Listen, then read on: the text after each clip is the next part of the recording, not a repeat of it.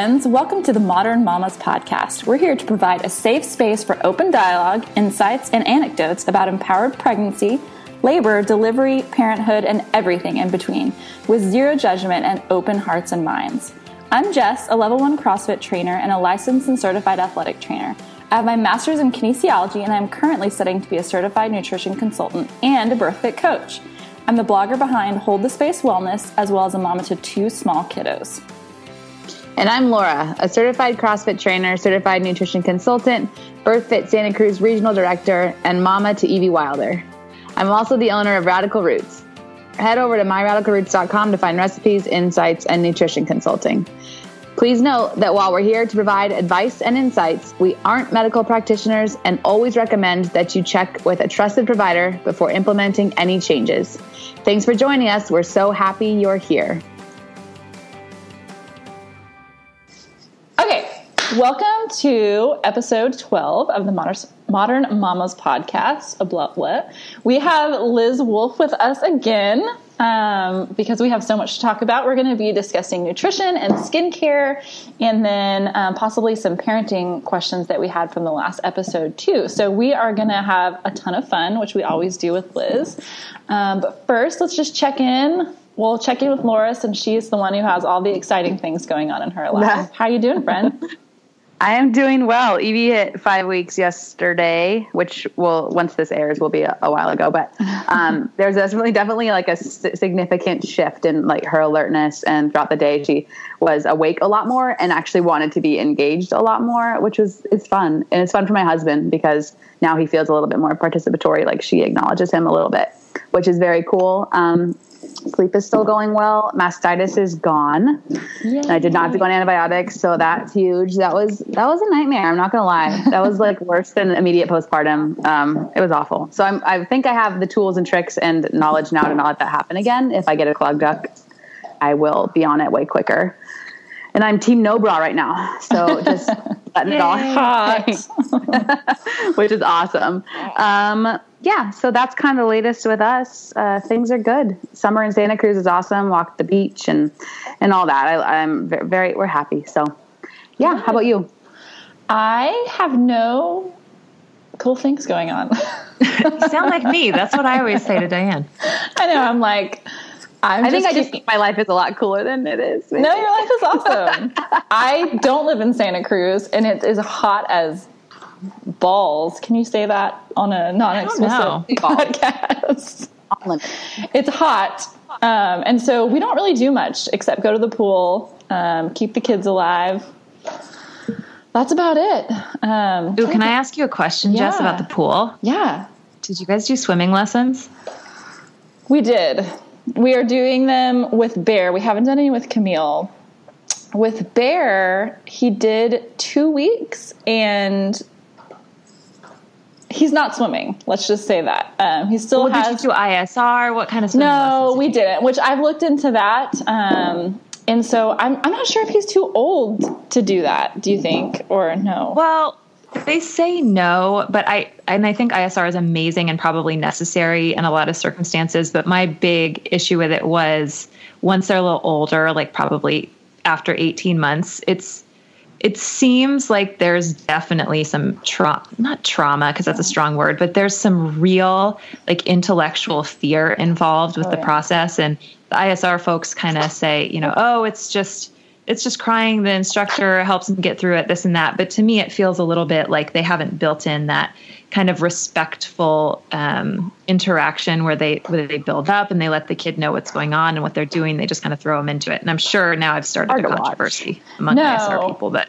I no, I, we I CrossFit totally did agree. a thing with ISR, um, yeah. like fundraising thing, and so I went out with uh, with for work and like we filmed and stuff. And I'm not gonna lie, I had a hard time watching it. Yeah, yeah. it brings up like it's like oh my gosh just yeah. watching it, it's hard to watch. So I, I, don't know if we'll do it or not. I think it makes a lot of like i understand the benefits. I think it's pretty incredible and it could be life-saving but also it's like well, potentially and I, maybe there's studies on this. What is it doing on the opposite end like emotionally?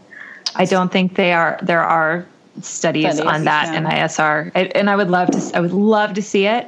Again like not insulting the the the means to get that done. But you, there's got to be, you know, I'm not even saying middle ground. There's like lessons that you blow bubbles and sing songs in the pool and those are pretty worthless they just make kids think water is fun and yeah. that's not helpful when they're in the backyard by themselves and they've right. you know escaped and the pool's right there but then this other extreme of like isr make the kids safe in the pool drown proof etc there has to be we could just move that a teeny tiny teeny tiny bit to the right where we also were caring for the um, need of a child to be respected as a whole human and and spoken to about what's about to happen to them and why. And then once that happens you can deal with the fact that it's hard and the kids crying and they're releasing in that way. Yeah. but i didn't get the feeling from my local instructor that it was something that they actually cared about. It was more like yeah they'll get over it Oh god, and they'll be drown proof. My best friend did it, and they have they have a four, almost five year old, and he's like out on the surfboard with dad in the ocean, and just super amazing. water safe and super confident in the water.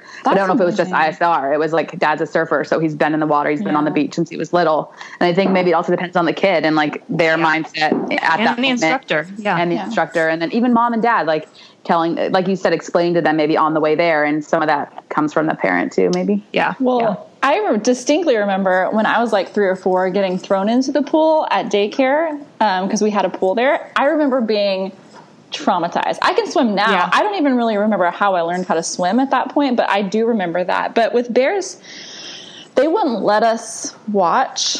Um, they wouldn't let us be near them because I guess I understand. I I don't know. They didn't want the kiddos to see us and want to like get out of the pool. But Bear was very like excited about it. On the other side of it, there were like kids there just losing their mind. And I was just like, oh my gosh, these kids are not ready. Like they didn't want to be in the pool. They were trying to climb out and the instructor's like running over and bringing them back. I was like, I don't know if I can watch this honestly, but Bear was okay. Like he was excited and he like he can jump off the diving board, like the big kid diving board. He can like swim with daddy without his like floaties and stuff, but he really can't like physically swim yet. So he's mm-hmm. very comfortable with the water, which I guess is good. So I don't know. Tough one. They were like, he needs more, like more swim lessons. I was like, eh, I don't know. We'll see. Fun. Sorry, I t- totally, totally put us on a tangent already. that's, that's what I do. I love it. People can benefit from that in some way, I'm sure. but um, so we'll get started so we can jump in yeah. and get all the goods. Um, Laura, do you want to introduce Liz again for people that don't know her? Yeah, or people who didn't listen to the last one. Right. If you haven't listened to episodes, I always got to check episodes eight and nine. I cannot recommend enough that you go back. We talk all about aware parenting. It's really awesome. So much good stuff. We had to split it into two.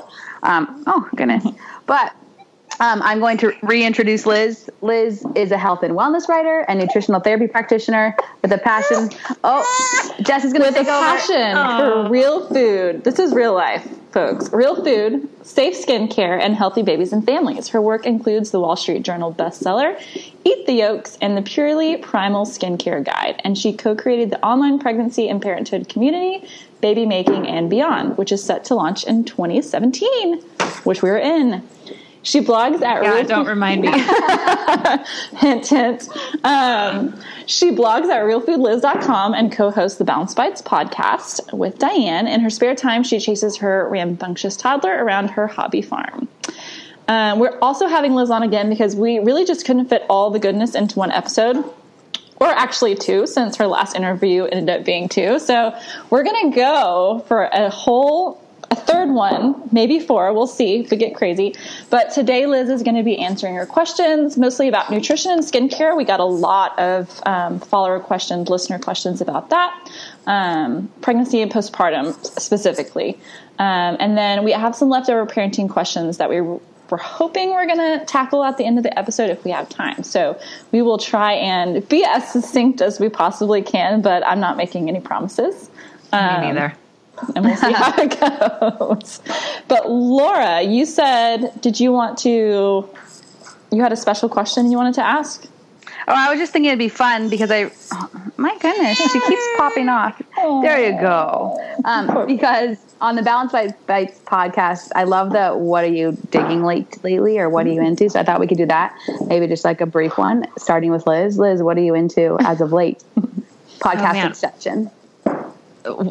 wait, what was the last thing you said? Podcast. Said podcast in, Inception, like the Balance Bites podcast inside the Modern Mamas podcast. Uh, oh shoot! Well, Orange County Housewives just came back, and so did Game of Thrones. So I feel like my interests are kind of narrow right now. Right. But I'm in, here's what I'm into: receiving gifts via text message from Jess. That's the number one thing I'm into. She's literally like the GIF master on fire. uh, amazing. So, but I would say one of the things I really like right now is um, Master Class with Masterjohn. It's mm. um, Chris Masterjohn, who is a PhD in nutrition science. He's brilliant. He's um, a huge contributor to the whole food, you know, paleo community. He left academia, where he was an adjunct or an assistant professor, I believe, and basically started putting together nutrition courses called Masterclass with Masterjohn. You can get them information on them at uh, chrismasterjohnphd.com. He basically is putting together the curriculum that he felt should have been in academia but wasn't. Um, and they're phenomenal. He breaks down all of this amazing nutritional biochemistry into really like digestible pieces, and it's just it's been phenomenal. like so many things that were I thought were way over my head, and he breaks them down and, and enables me to understand them. So it's for everybody, and most of it is free, so you can check that stuff Ooh. out. I'm loving that. I love that. You said that was a podcast, or that was just online? So, okay, Chris Masterjohn has a podcast, and I'm forgetting what it's called because he just changed it from the Daily Lipid podcast to I think it's maybe it's Mastering Nutrition or something oh, like yeah, that. I think you're right. It's a pun. Do you get it? Yes. and so he, punny. Um, kind of not repurposes, but it's all kind of connected what he talks about on his podcast and his current lesson in masterclass with Masterjohn. I did go ahead and pay for a membership for some more robust content, but you can get a ton of it for free on his Facebook page and on his YouTube channel. So do you get like a certification after that or is it just purely for like self development? It's purely self development, but he should absolutely create a yeah. certification. And if he's not working on that currently, I would be shocked because yeah. he seems to have a lot of stuff in the pipeline. Right. Cool. Awesome. Laura, you got anything going you're interested in? Yeah, a couple things. First off, this isn't even a shameless plug. This is an actual thing I'm interested. But the the Paleovalley Organ Complex, um, I'm loving it. I really think it's played a huge role in my postpartum um, experience and recovery and like mindset and all of it. So that's huge. And here is a plug. You guys can use Modern Mamas podcast. Mamas, no, Modern Mamas for 30% off any order there. So that's been huge. I love it. Um, and then the BirthFit um, postpartum programming. It's just online programming. I've been I'm on week three. I started at two weeks out because I was feeling really good. A lot of it's just breath work. Um, and today I did like some floor presses with 15 pound dumbbells and I do it at home and it just feels really good to move and to take like 20 minutes for myself. And, uh, so those are the two things that I'm really into right now. Cool.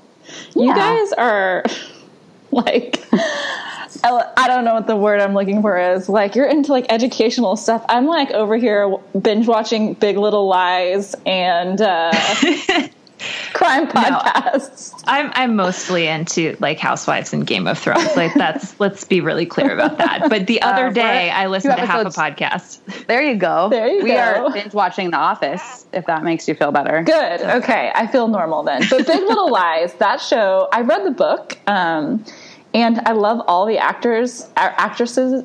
Well, actors too. All the people in it. The music is like phenomenal. Um, yeah. And have you watched it, Liz? I have. It was okay. really good. And I hadn't read the book, so the ending was a surprise for me. And I was like, whoa. Right? I'm hoping it, I mean, I'm guessing it's going to end similarly to the book. So I'm hoping it's like, I don't know. I'm hoping it, it kind of follows that pathway. So yeah, I'm into that. I'm I'm listening. So a listener, I had like an open podcast call like suggestions, and a listener recommended this podcast called Up and Vanished. Oh my god, I am seriously obsessed with it. So it's basically like this guy, he's a documentary filmmaker and he decides to do a podcast like tracking a cold case. And so he's getting like all the evidence. This case is like 12 years old. Um, and basically, I'm in the episode right now. This is, it's not current yet, but they've like arrested a suspect, two suspects. Um, in the murder that has not been solved for like 12 years. And so it is so fascinating. Um, it's crazy. So I drive around all day for my job and I just listen to that podcast like all day. I had to take a break. So I'm also reading the books that Liz recommended on her last uh, on our last podcast. They're so good, but they're also she's like 100% correct when she says there is no joy. Yeah. And so I personally like I'm halfway through book 2 and I was like I need to take like a little little break so that I can Yeah. just like get my mind right and come back to finish it, but so good. Such a good recommendation. So good. I can't Yeah. even tell you exactly why they're good, other than they're just so robust and you just get stuck in them. But yeah, Yeah. no joy, none. So that's what I Is it like uh, Downton Abbey? I don't know if there's any connection there, but I loved that show. No. No, because that show made me happy, even though it was Sometimes. super Sometimes. serious. Yeah. Yeah. Okay. It's I'm so like happy that. it's like you're waiting the characters in the book you get so into them and then Yeah. you're waiting for something like it, it it seems like something good's finally going to happen like a love interest is going to pan out or i don't know something good's going to happen and then it always goes to stuff. Like it always goes Yeah. to shiz. And you're just like oh my god how can this how can this be life?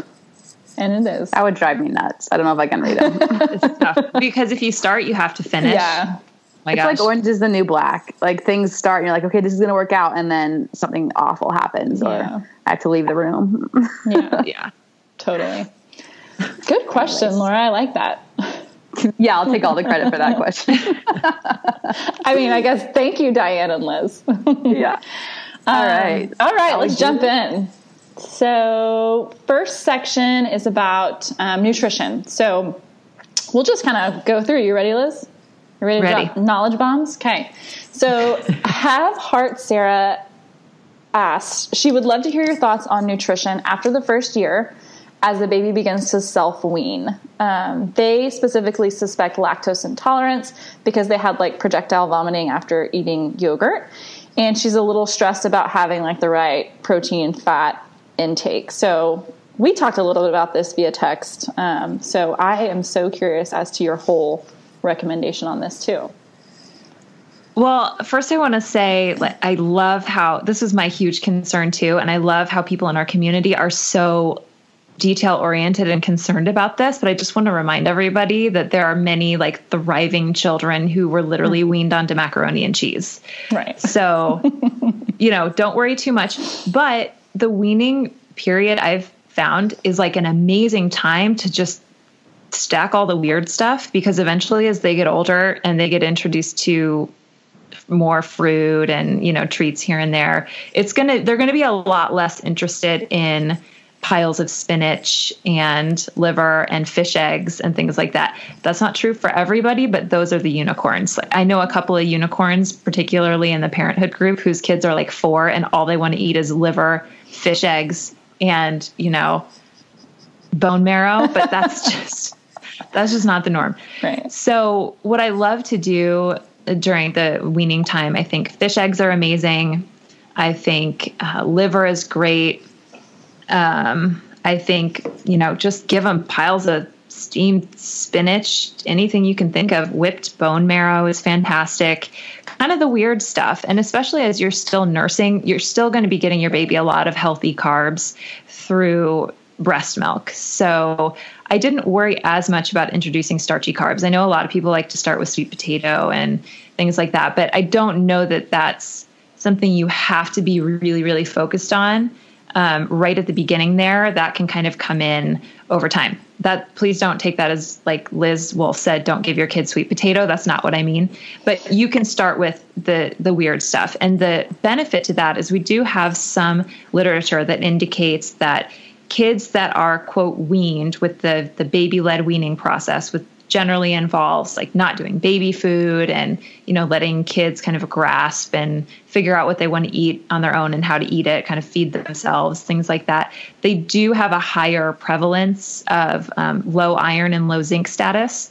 And that could very well be from the fact that the general interpretation of baby led weaning is not like like the majority of people who are doing it are not like paleo people. They're not evolutionary health types. So they're not starting their kids on liver and heart and and fish eggs and egg yolks and stuff like that. They're starting their kid with avocado and sweet potato, and really kind of a there's a dearth there of iron and zinc rich foods. So, right. Um, that's my that's my thought on that. And remember, breast milk is like seven. I don't know what the the progression is um, between like day one and through the first year of the protein content of breast milk, but it's certainly not much more than ten percent of um, calories from protein. And and I think we folks need to worry less about protein, which kind of is nice because you can focus on healthy fats and fibrous veggies and um, the the weird stuff without feeling like oh my gosh they're not eating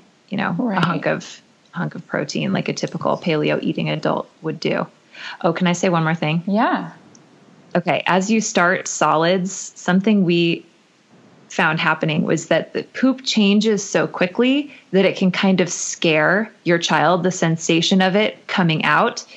And the two things that we did, it, it doesn't mean your child is constipated. Like they, they might cry and they might even cry a lot or scream while they're pooping, which is absolutely heartbreaking. But if the stool is soft enough, generally, and you know, there's no blood in the stool and whatever, generally, I think it's just the discomfort with that new sensation coming out. Mm-hmm. Um, and so we kind of talked our child through it. And um, I guess if this child is rounding a year, then they're probably not just starting solids, but um, this is probably around six months old. Um, talked her through it and also doing a lot of naked time because I think the sensation of like the new the different form stool kind of coming into the diaper can be a little strange and scary. just, just rolled on the butt. It kind of like something in there. so it's weird. But yeah, what do you, do you guys have any thoughts on this? Well, I read, and actually, I think I got this suggestion from your parenthood group. Um, someone suggested super nutrition for babies, um, and it's that. Do what? Can't remember who wrote I that. I can't remember who wrote it off the top of my head either, but I think she had some pretty good like credentials. Um, but hers was um, a lot of focus on superfoods. So it was like the marrow, the fish eggs, the bone broth, the even like sauerkraut. But it gives you like timelines on best time to introduce some of those things. They weren't really like it was more like baby led weaning, but not necessarily like full on. Um, mm-hmm. And then you know, also kind of echoing what you said, they weren't really suggesting like starchy carbs at first, which I think they said that babies typically will can digest like animal products a little bit easier than like starchy carbs. And so she was like most people will introduce like sweet potatoes as a first food or whatever but te- technically that's a little bit rougher on their their digestive system. And you can kind of yay or nay that but um, I yeah, so uh, I think that that's generally what I've thought as well. But there was some really interesting stuff. I think at oh gosh, what website was it? The Science of Mom, maybe, but basically the gist of it was that we actually babies actually can digest starches a lot earlier than we think they can. Okay. But at the same time, it doesn't need to comprise the majority of their diet. Right. Yeah. Because I feel like a lot of people don't introduce meats early on. I mean, I feel like oh, that's yeah. like late, way later in the game, but not necessarily yeah. maybe backed with science for any reasoning. You know what you I mean? You know Megan Megan Garcia. Mm-hmm. Yeah, that's who I was going to say next. I was going to yeah. say she has really, some really great research. Yeah, and she talks about just like giving them a piece of grass fed steak, like when you're eating it, if they reach for it, even if they don't have teeth, just sucking on it. Um, mm-hmm. They get they get some of the iron, and they don't have to digest the protein necessarily, but they're getting some of the good nutrients. And she made like some really cool bone marrow banana fritters and she posts all this stuff and I'm like, man, I hope that you know, and her kids are still eating that way. I know her she's got like a four or five year old who still takes that stuff down. So it's kind of cool. That is cool. That's where my I I just suck. I'm not good at making things taste good. My kid would eat just raw bone marrow or not raw, but just straight up bone marrow at the beginning. But now she's like, Mom, this needs to taste a little bit better. she doesn't say that, but I can tell that's what she's thinking. This again, regular bone marrow. Um, Ugh, what about like regular bone marrow? Yeah. What about? Um, I don't know if she was wanting this too, because I know a lot of people, and myself included, around about a year, even if you are going to continue nursing, you know, you may need to start introducing animal or nut based milks um, to supplement at daycare or you know whatever if you're going to stop pumping do you have any like general recommendations on that we did gra- raw milk with our son um, and i know everyone's got their own two cents on that i know daycares usually require you send milk, right? That's mm-hmm. that's I think that's a big concern for a lot of parents. Mm-hmm. Um, and we talked about basically like whatever they tolerate best. Mm-hmm. Send it with them. I I do actually I like animal milk because it does have vitamins A and D and a little bit of vitamin K, and those are all really important calcium utilization cofactors. And generally, nut milk just doesn't have that. And I'm guessing that's fine if you've got an overall nutrient dense diet with a lot of preformed vitamin A and enough vitamin D and a little vitamin K, it's probably fine. I don't know that it really matters. So you just kind of send them with what they tolerate the best. Right. Um, a lot of folks will say, like, milk is not necessary. I don't know that we have a lot of really good data on that. I mean, we have a lot of people saying there's more calcium in 100 grams of broccoli than there is in 100 grams of whatever else. And I'm like, okay, but yeah, 100 grams of broccoli is a lot more broccoli than, you know, like a piece of cheese. Right. So I think there's some like some I don't know if it'd be logical fallacies kind of floating around in that way of thinking.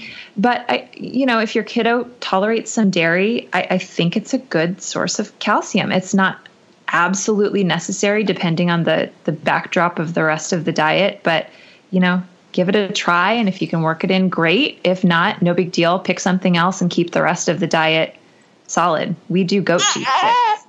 Hi, baby go- girl. goat cheeses, you said? Yeah, so we do goat cheese sticks. We yeah. haven't done any milk. We tried camel milk, but my kid was just not interested in it. Um, and I was never a good pumper. So once we weaned, I didn't have any breast milk left. Yeah. Good pumpers and my breasts refused to cooperate. Um, even with the Spectra, which is so much better than the Medela, I, I think. Love it. So much better. Love it. Um, well, how can you love a breast pump? you can love it more than the alternative. I have a lot of quality so, time with my breast pump, so uh, we have that relationship. Yeah. That I think we need a whole podcast on boobs because I'm dealing with one bigger than the other and like trying to get less milk in one and, and pumping. So I was fun. pumping and I'm like, I shouldn't pump because I'm already overproducing. Yeah. Fun stuff. Super. And does Evie have a preference for one breast over the other? Yeah, they're right. And yeah. I think I think I did that because um, I start well maybe not, but my left nipple is inverted from the beginning, so that's been a challenge. But then also like side lie nursing, I would uh-huh. be like, okay, overnight, I'm because she's between my husband and I, I'm just going to side lie nurse with my right, and then I'll pump my left in the morning, and I think that caused some issues. And that, I get them, I got the mastitis in my right, so now my right is like gets engorged and all that. And my left is just perfect. I mean, it produces the right amount and it doesn't get engorged. Like you're the best boob left boob. yeah, I love you left boob. I wish Evie loved you just as much. Still working on it. oh man, that's funny. Oh god. cool. Anyways, I feel like side note on the dairy, I ate it through that was like probably a big portion of my calorie intake through pregnancy because I could tolerate it so well. I was taking in raw cheese, sheep's milk cheese, goat cheese. She doesn't seem to have a problem with it. And I agree with Liz that I think if you can tolerate it, I think it's a pretty nutrient dense food that's very well yeah. balanced too. It's got yeah. protein, it's got fat. Um, so just my two cents on dairy. I don't think it needs to be an end all be all. No one gets dairy. Goodness, she says, "Yeah, I love it. Give me some right now. Oh, right yeah. boob, right boob, mom. Right boob, please. All right, onward. Laura, you want to take this one, or you want me to keep going since you've got baby girl? I can. Well, this one's very similar. I mean, it's also about after the first year, and uh, Lana and Calvin wants to know um, if you supplement, if you suggest or recommend supplementing any supplements or and or DHA. Gosh, that's so hard. Um, I've read a lot of the literature on this stuff, and there's just never like full clarity for me. Like I vacillate between we need lots of extra everything because this world is so toxic, and the literature seems to suggest this. And then on the other side, I'm like, no, people just need to eat real food, and we're not studying people who eat, you know, Braunschweiger, liverwurst, fish eggs, sardines, salmon, and all that. So it's tough. And really, more out of just sheer laziness than anything, I can tell you that we generally don't supplement. We have, and I'll share what we did and what we do when we sometimes supplement. But my kid seems to be pretty freaking smart and pretty amazing and we haven't supplemented much regularly so that's that's been nice to discover. Um, but really i think what we focused on over time is a good probiotic not even necessarily every day. She was born via c-section so we did focus on that quite a bit in the beginning. Um, i would do after they turn one you can do um, some i think after six months you can do elderberry as long as there's no honey in it. But after one we started doing this amazing um, elderberry honey uh, concoction that we get from mindfully made. I believe she's going to start shipping it eventually. Um, we did some cod liver oil some of the rosita brand cod liver oil probably starting around eight months and particularly when we would travel with her.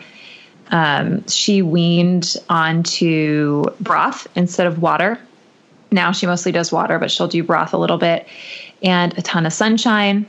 And then liverwurst slash Braunschweiger slash head cheese from US Wellness Meats, which is like my absolute like the, my pride is when she will just take a big old bite out of a hunk of liverwurst and I can, you know, I could barely stomach it, but yeah. I think that stuff is well worth like introducing them to the weird meats. So that's all they're going to want because that's what she's used to. Right. What do you do the elderberry for? So, immune support. Mm-hmm. And so we'll do it kind of cyclically, um, particularly when I know something's going around or um, during the winter when she needs a little bit of extra immune support. We'll do like a table up to a tablespoon of elderberry in like acute circumstances if she's actually seeming to get sick.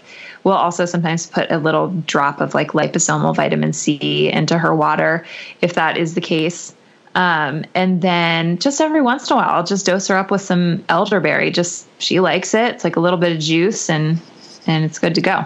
And how do you get her, or did you get her, or still, if you do it, to do the fish oil is it the actual like fish oil or is it a capsule or I mean it's the actual fish oil. So I we did the cod liver oil because I'm she still will eat sardines and salmon and I feel like she gets a, a pretty good intake of DHA just on a regular basis. Um, so we did the cod liver oil as a source of DHA and a source of vitamins A and D um, as kind of like a concentrated whole food source of it rather than taking isolated DHA, which I'm still not entirely sure about. If I did take DHA or if I gave her DHA, it would be algal DHA because um, that's preferentially taken up um, to benefit the brain. But um, for the cod liver oil, we would just, it wasn't the fermented stuff. We just put it in a little dropper. And she, she was younger, when she was under a year old, she'd just take it. Like she never questioned right. anything that we gave her. She'd just open her mouth and take it. How and, early did you start that? Oh, I think we started probably at eight months. Okay probably around there when we were traveling. That's when we started it because I it was our first time on an airplane and I was feeling a little uh, vulnerable about that. Um, but the one thing you want to make sure, like, you can give them a dropper, but you also want to be really careful that you're not like putting it down their throat. Like, you don't want them to aspirate on the cod liver oil. We just kind of put a little bit under um, the tongue, and she would kind of work around the, her mouth, swallow it. We did oral vitamin K instead mm-hmm. of a shot. So mm-hmm. we did something very similar. I just kind of put it like right inside her bottom lip, and then she like made a face and took it down. yeah, that's it's like in there. They don't they don't spit it out. Like they'll it'll it'll go down. Cool. Yeah, awesome. That's how we did it, and we didn't to, keep up with that. I was so. going to say if you had to pick one thing. Like just one supplement to keep it easy, because I'm all about like I don't want to take 15 different things or pay for yeah. that or try and get my kid to do that. What would you say? That's really hard. I guess I would. Uh, that's really hard.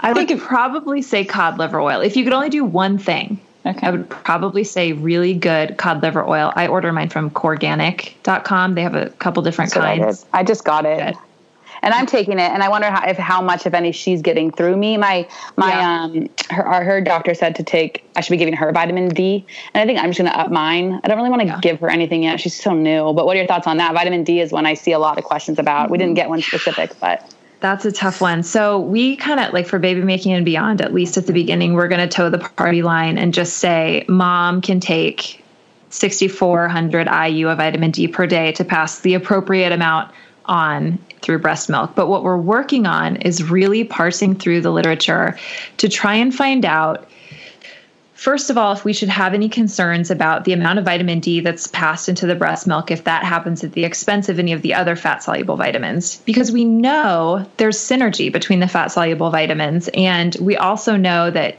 we could be in for a little bit of a problem with this huge focus on vitamin D, like exclusive of all of the other nutrients that are synergistic with it um, people are hammering vitamin D. And over time, like I'm really, I talked to Chris Masterjohn about this in a really early podcast, actually. And he was like, yeah, this could very well set us up for some issues down the road.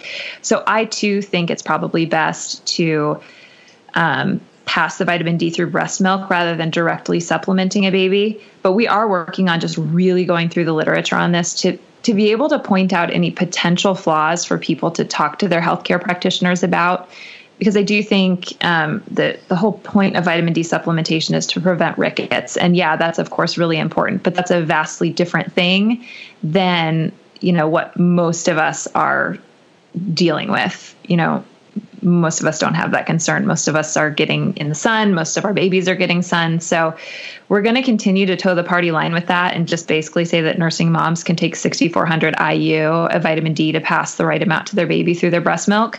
Um, but we're also going to probably recommend that folks keep an eye on their other fat soluble vitamin intake, that you monitor your own blood levels of vitamin D while you're nursing to make sure that you stay sufficient because vitamin D is depleted by stress as well. So you don't need to lose any more than you have to. Um, and formula fed babies, I think by law, formula has to contain a certain amount of vitamin D. Um, so you are directly supplementing um, babies in that case but um, I'm probably getting a little too detailed for baby making and beyond. And you know, there are bajillions of babies that thrive without vitamin D, with mm-hmm. vitamin D, on formula with vitamin D, etc. Right. We didn't supplement Bear with vitamin D. I just I didn't supplement AJ yeah, either. I I just upped my intake because we breastfed till like 22 months ish, um, and then by that time he was able to like eat a lot of you know foods that had it. Um, and you do transmit it to. Sorry, you weren't yeah. done. Go. No, go oh ahead. Gosh. No, you're fine. I get so excited when I talk go for to you guys. you're transmit. So you are during the third trimester, I believe, transmitting vitamin D to your baby. So there's something to kind of like mom stores influencing baby stores at birth and things like that. So you can like get enough sun when you're pregnant to the degree that you can so your body transmits it and maybe it transmits it throughout gestation i'm not even sure but i, I thought it was the third trimester. But um, mom sufficiency during gestation is important as well like whether or not baby gets outside. I think it was really ideal for us because i gave birth in the spring and then that was leading into the summer. So not only was that like not the height of flu season um, it was also we had an opportunity to go outside very consistently build up our vitamin d stores going into the winter. So there are a ton of individual things to take into account. Right. Great. That's perfect. I love it. I love that we're getting into the weeds too. Um, it's great. Um, so next question anna elizabeth 2812 is okay. So she says, as a breastfeeding mom with leaky gut and Hash- Hashimoto's, I would like to know if the foods I react to would cause digestive upset for my little one. My thinking is that if I am producing antibi- antibodies against that food, wouldn't the same be passed to her? And if she eats a non compliant food, could her baby have adverse reactions due to her intolerance? Do you guys have any experience with this? I don't. I don't. Um, oddly, I was incredibly sensitive to garlic and onions during pregnancy, and that and I did wasn't before, and it has continued during postpartum, and she is too. So like the liverwurst and like cumin, like heavy spices. The liverwurst from U.S. Wellness Meats, I ate that. I got gassy. She got really gassy. Oh man, so I don't know. I mean, it's not like um. So for for us, yeah. garlic and onions seem to be, or any foods that are heavily spiced, seem to be an issue for both of us and I find it interesting that that's what I was most affected by during pregnancy and that's what seems to impact her the most. So I don't know exactly how these antibodies work. IgE antibodies are like the histamine producing reactions. I don't know the science of how IgG antibodies are passed through breast milk. I could probably Google it super duper fast, but I'm not that quick. um, but but yes, I mean in general, I think I've heard this from a lot of moms is that there are certain foods that just baby can't tolerate. I mean, so yes, but is the question is like, I guess just the answer is yes. Like, what else? What else can we tell her? How to deal with that? I guess, or yeah, how to manage her food intake to ensure she gets the most nutrition right. that she possibly can. I think it's it's the same. Even if you're taking out the leaky gut and the Hashimoto's, it would be the same for any mom that was experiencing, you know, their baby was going through like digestive upsets. Like, try the food and mm-hmm. if you see a link, almost kind of like elimination, I know a lot of moms kind of have to do elimination diets at some point if they feel like their baby is having some digestive reactions to certain foods. But it's like, my thinking is just try not to maybe think too much into it and just see what happens. And if you see that there's a link, then that's a food that you kind of mark off your list. And I don't know. I mean, that's my two thoughts, just kind of making it overly simple. Yeah. And I because there are a lot of women that don't have that problem. Right. Yeah.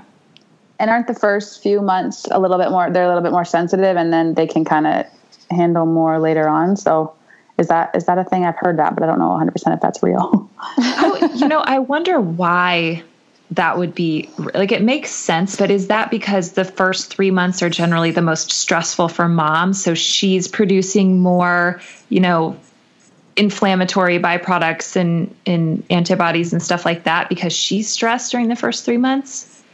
Or, or maybe, you know, like that. Yeah.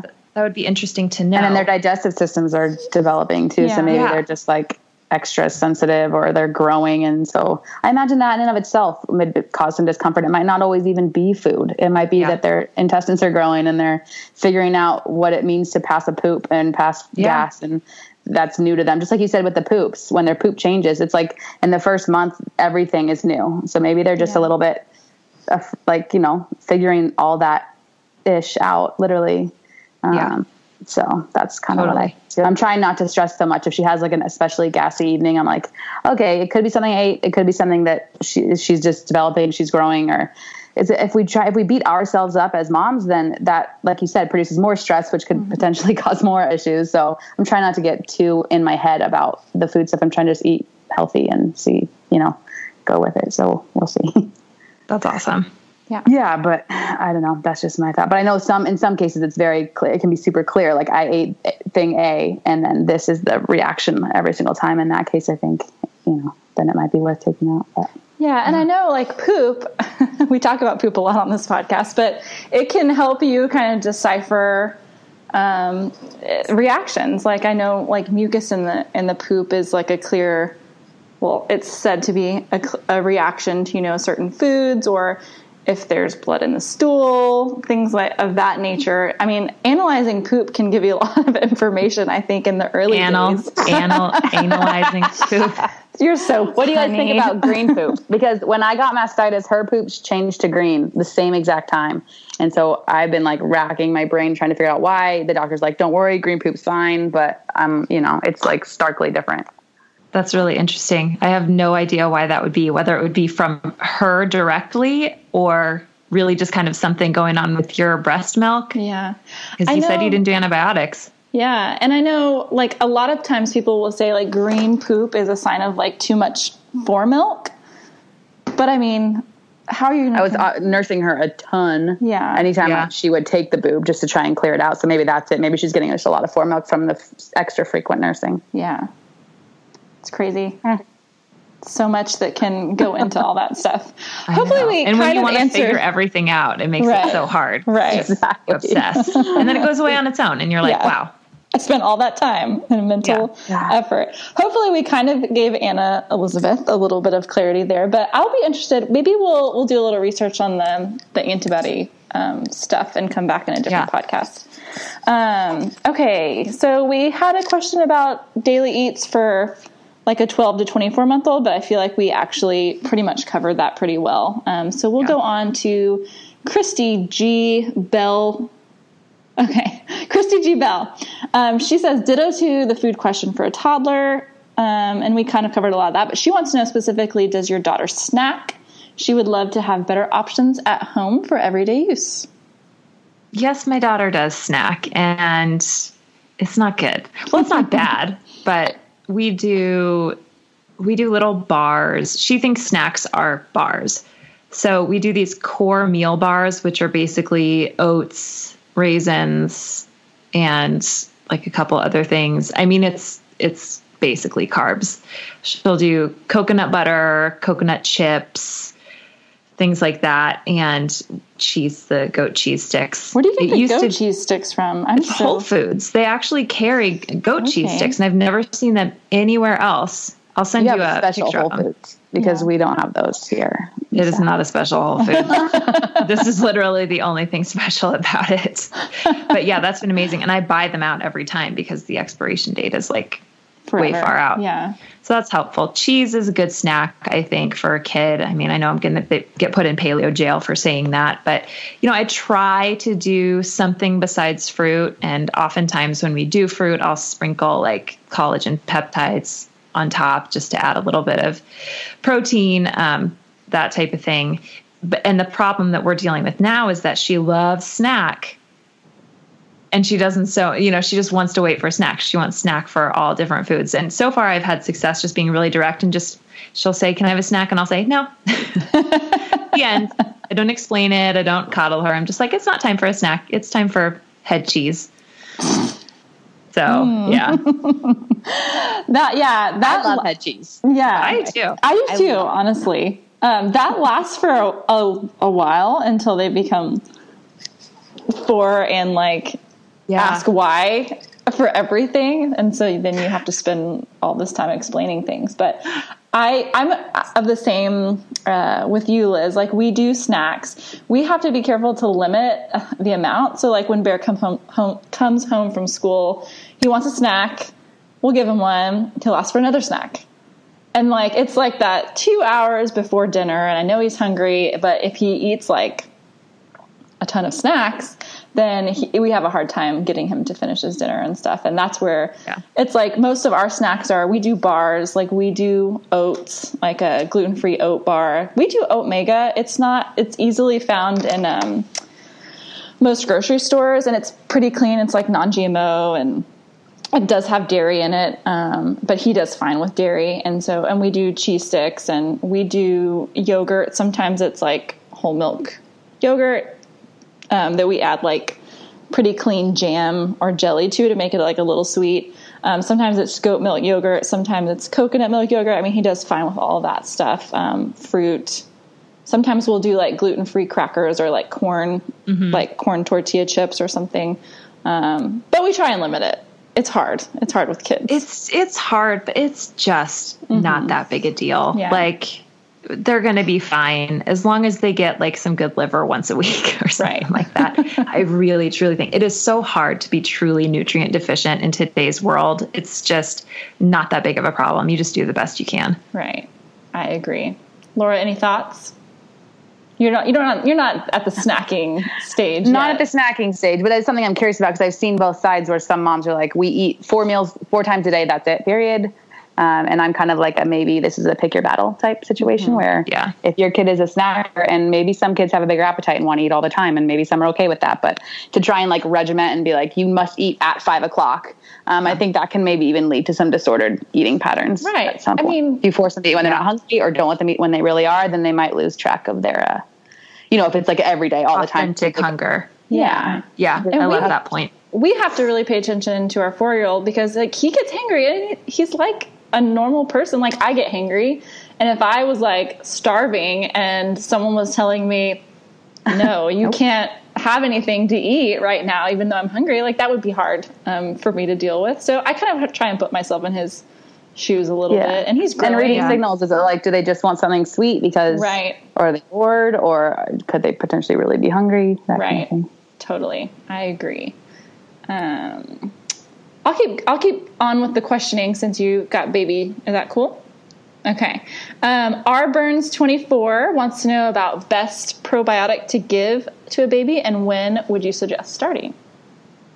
So the most most accessible probiotic for us that was affordable and had the strains that we wanted was uh, Klaire Labs, and we started that pretty much. Well, I don't know if we started at day one. Maybe we did. Um, oh, but here's another thing. One of the best probiotics you can give your baby is just your nipple. Like, baby gets a ton of prebiotics just from like suckling, which for some reason is a really weird word to me. but just having your Suckle baby your at your boob. oh my God. Anyways, sorry. oh, best. Um, even if you are formula feeding, um, you can. There are ways to um, initiate that contact, even if your supply is low. And I know that can be really frustrating, and I don't want people to really stress themselves out um, but skin to skin is great. These are all really good ways to like share bacteria with the baby. Um, of course, don't do any of that if you're using like fragranced products. Like just ditch all of your ditch all of your conventional personal care products while you're doing this, and make sure dad does too. Um, that's really important. But we use Klaire Labs. Um, Corganic has a good infant probiotic. I think it might be missing one strain that I like, and I can't remember offhand. Um, but this is a pretty well researched area, the types of strains that are good for kids. Um, a lot of folks like to avoid anything cultured with dairy, and the Corganic one is is definitely dairy free, I believe. Um, but most high quality probiotics, like the ones that are at natural grocers in the refrigerated area, uh, if they have something like that's labeled for kids, it's probably got a pretty good, pretty good mix of strains. So, and I we used Klaire Lab too, um, pretty early on, but I was told because you can like get it on Amazon, but you have to be. Someone told me to be careful where you're ordering it from because you want to get it refrigerated, and then if it's yeah. shipped warm, that it's basically like ineffective. Is that pretty accurate? I don't. I know there are some companies that say they've developed like heat resistant um, formulations. I don't know if that applies to Klaire Labs, but we got it through our chiropractor, and they keep it right there in a little um, refrigerator at their office. So that's a really great point. It is a little bit dicey to order probiotics off of Amazon um, because you don't know what the um, expiration is or how long it's been sitting there or how it's going to be shipped, especially now. Which, by the way, I got your chocolate, you guys, that you Yay! sent me, and I love you so Good. much. That was delicious. it, but we've had like 95 degree heat the last three weeks, so it was like a chocolate blob at the bottom of the. But it totally survived. It works fine. But I was worried about that. Oh no, it was great. But like, it was just a reminder to me, like, oh yeah. this stuff is sitting in you know a truck on its way to you. So that's a really really great point. Okay very good. Um, let's see meals for a one year old that don't okay so kay skinner asked meals for a one year old at daycare that don't require heating. They do avocados nut butters fruits but meats are a challenge. Any ideas? I I actually feel like it's okay just to send like meat and have it be room temperature for a couple of hours. We've done slices of head cheese. That's probably that it stays together the best, I think, mm-hmm. once you slice it off versus the Braunschweiger or the liverwurst from US Wellness Meats. So we've done head cheese, we've done slices of chicken, we've done um, like really clean deli turkey. Mm-hmm. Just throw it in the lunchbox with a little cooler or a little ice pack, and I don't really worry too much about it. Right. And people are probably going to hate me for this too, but this is just real life. We have done, we don't do it a lot, but like Costco has these gluten free chicken nuggets that are, I mean, they're okay. They're not like great, but they're antibiotic free and hormone free and gluten free. And sometimes, like, we'll just, I'll heat up a few of those and send them occasionally as kind of like a once a week type thing. Because the yeah. thing is, at daycare, I was like, all the other kids are getting things and as kids get older they see that and they're yes. like it's hard for them not to have like bars and we tried to keep our kiddos on whole food fruits vegetables nuts all that stuff for as long as we possibly could but the truth of the matter is like it's hard when they don't have yogurt at daycare or they don't have fruit snacks or whatever and so not as like a bulk of what they're eating we would try and find really clean options mm-hmm. that were like convenience foods it's like you know, if you don't have a lot of time to spend meal prepping in the kitchen, you know, all that good stuff, I feel, and this is just me, it's okay every now and then to do some of those convenience foods, you know, Oh, I just to make totally life agree. easier. This might be a silly question because I'm not there yet, but like, what about like uh, a beef, like an Epic Bar or like a Paleovalley uh, beef stick? Are those Yeah. dangerous or are those fine? Well, I mean, I, Like choking hazard? Okay. I think at one year old, if you Depends. Oh, Yeah. I mean, you might if you cut it up oh, small Oh, yeah. enough. I think it would be fine um, because we're there right now with Camille, and Those you are pretty be, soft too. yeah, you'd be surprised at what they can nom on. But it's really like how comfortable you are you with your daycare provider. Like, do you feel like Yeah. they're going to be present there? Like Camille eats chicharrones, which is actually a snack that we. Um, I forgot to mention, but like chicharrones, because they're kind of like they're hard, and she likes that, but they like dissolve in their Yeah. in their mouths, um, she will eat that all day long. So yeah, Like a teething cracker. yeah, pretty much. Um, I kind of like I kind of wasn't thinking about this being meals for a 1-year-old at daycare. And I'm guessing just given that this is a mom, like legitimately the kid is 1 year old and not like 18 months or Right. 19 months or whatever. Um, but that's I didn't think about that. Head cheese is pretty soft, but I mean, have you ever had like um, like beef salad? It's so gross. It's like it's like strained beef. Never mind. We don't have to go there. There are also some. There's a company that's doing squeeze packs now that are that are paleo approved, Once basically. Upon a Farm, are you talking about? who is it? Once Upon a Farm. They're in the, like the No. refrigerated. This is so sad because I actually had a phone call with them, and it has nothing to do with them not being memorable. It has to do with my brain just not working. um, but they, I'll, I'll If you think of it, just text us and then Yeah. we'll add Yeah. to the show notes. you can add it. Okay, but they're doing like chicken and sweet potato and like tallow and uh, like they're it's very paleo friendly little squeeze packs for kids. So that would be convenient too. But I also wanted to say um, Laura made such an amazing point earlier about disordered eating. And I think that is a really, really important concept that we kind of glaze over as like real foodie parents, because there is a reality that these kids are going to come up against um, the world of food as it is, not the way we wish it would be. And you have to really think about like, yes, you can be strict. You can say, this food is bad for you. We want to make sure you eat this. And, you know, to a degree, to have that dialogue is important.